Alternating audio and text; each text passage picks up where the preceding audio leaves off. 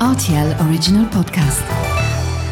Sans-moi ça, Les faits vont peur. Et la farce La vie, c'est une farce. Ma soupe, s'il vous plaît. J'adore les chocolates. Mon scarpe, mon germe-là Mais combien de fois je dois vous dire que c'est susceptible, l'aubergine? Tous les produits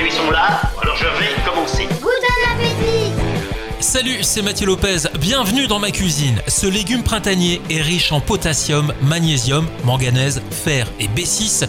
Associé au poisson, c'est l'équilibre assuré. Voici la recette du cabillaud aux échalotes.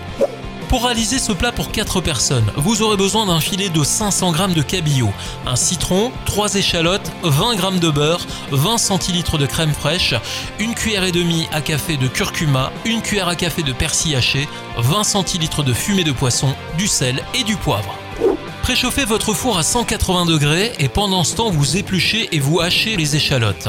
Dans une sauteuse large, vous faites revenir vos échalotes dans le beurre pendant quelques minutes en y ajoutant le curcuma, le fumet de poisson, le jus du citron ainsi que le persil. Lorsque la moitié de la préparation a diminué, vous ajoutez maintenant la crème et faites encore réduire pendant 30 secondes environ à feu moyen. Découpez votre filet de cabillaud en trois parties et déposez les morceaux dans un plat de four. Salez et poivrez directement les filets sur chaque face et versez dessus la sauce aux échalotes.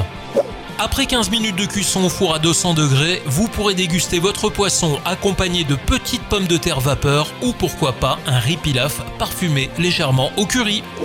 Voilà, j'étais ravi de vous recevoir dans ma cuisine pour ce cabillaud aux échalotes et maintenant c'est à vous de jouer les chefs en cuisine.